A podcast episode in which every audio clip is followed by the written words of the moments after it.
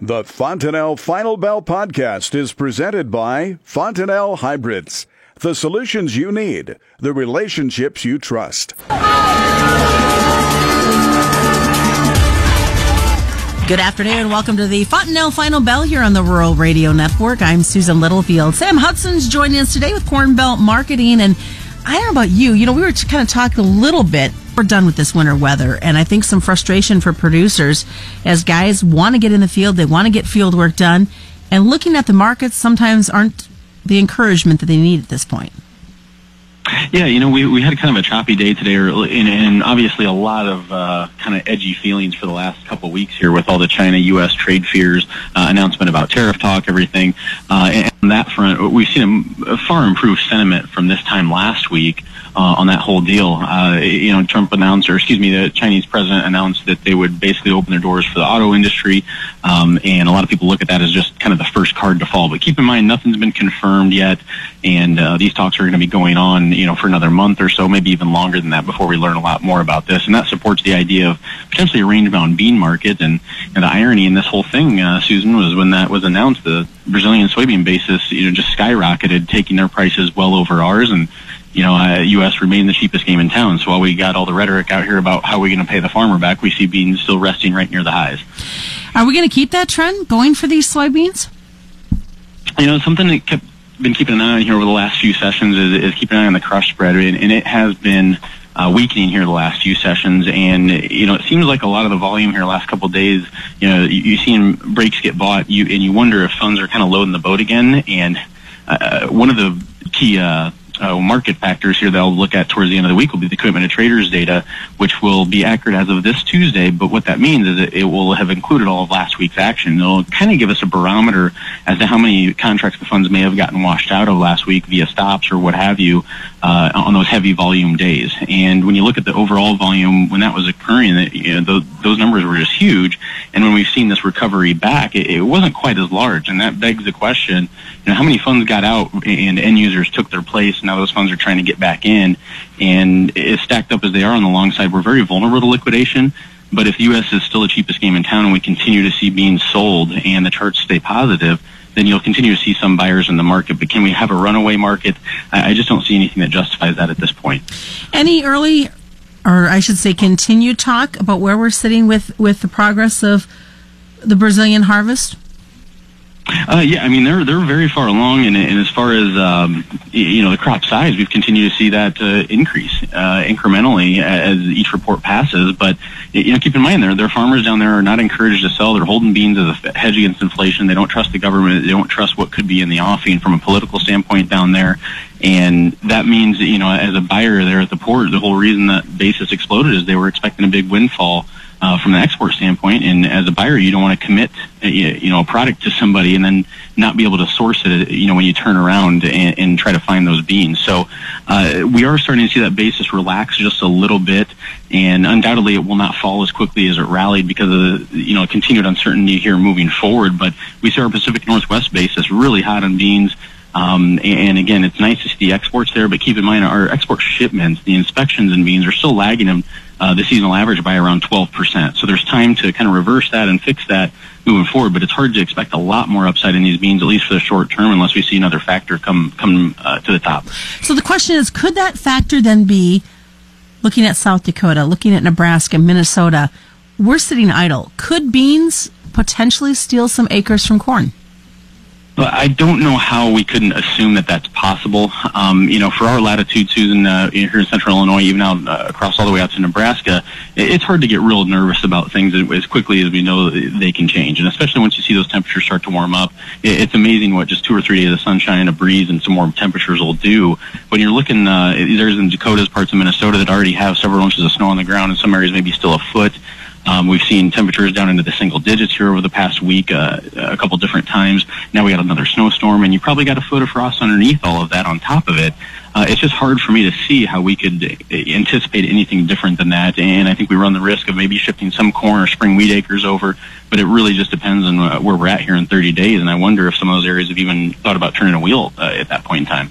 I guess patience is truly going to be the virtue this year for spring planting.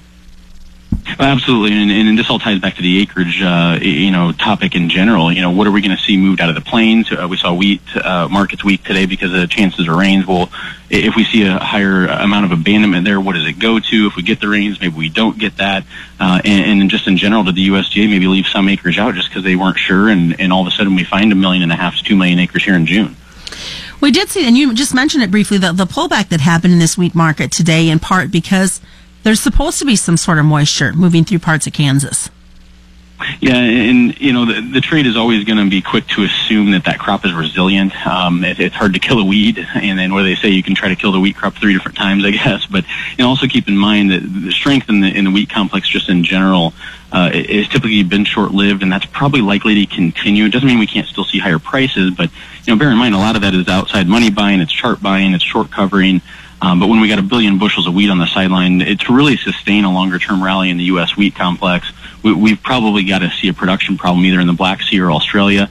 And granted, those you know two areas aren't off to a great start, uh, but it's too early to to really start uh, crying for a problem there. And the higher we go send prices now, the more we take ourselves out of the export market. So short term versus long term there.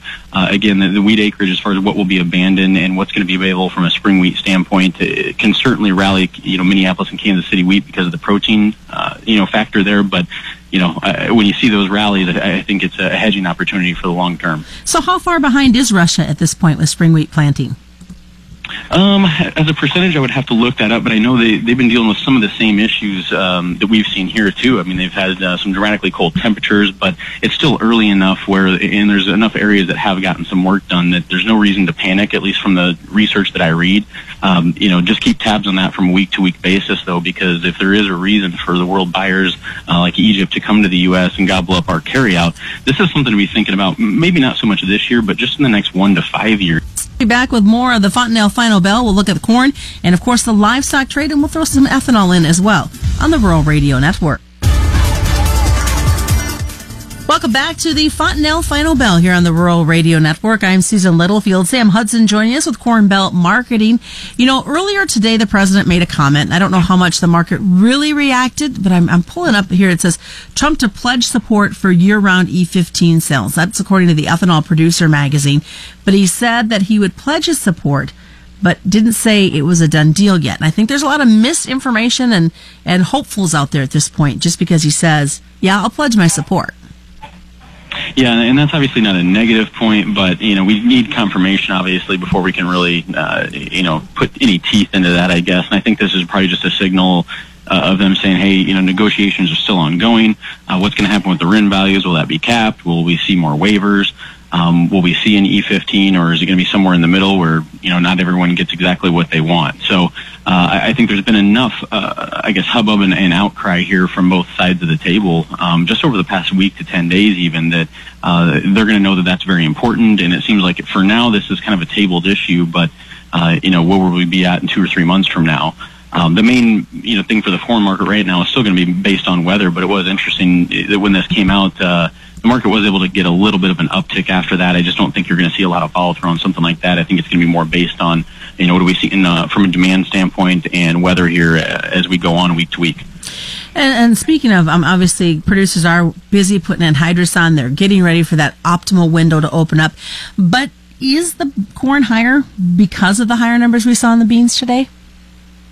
Well, you know, I don't know. It, was weak here this morning because the wheat was taking it on the chin with an increased, uh, you know, chance for rainfall. But I think the corn market is just going to be content here, hovering around uh, in between the this most recent uh, high that we made here just in the last week and the 390 level, I guess, uh, basis July. Uh, it's just hard to see a lot of downside until we can confirm a weather window or get some other headline that would pressure the market lower. Um, farmers aren't real enticed to sell right now. We haven't seen a price that we haven't seen yet. Uh, we've already been at these price levels. There's not a whole lot uh, of new sellers out there. And, and as you mentioned, farmers are getting ready to go to the field. And with the forecast the way it is, is um, people have you know probably gradually gotten more bullish over the last couple of weeks as opposed to more bearish. And when you look at our basis, uh, it, has been kind of sloppy here the last week or so with all the uh, oh, j- just rhetoric and, and, and, uncertainty out there. But you know, keep in mind we've had uh, great ethanol margins and the alcohol market, uh, the fact that energy prices have remained strong, and the soy meal market uh, having taken off there towards the end of January, February.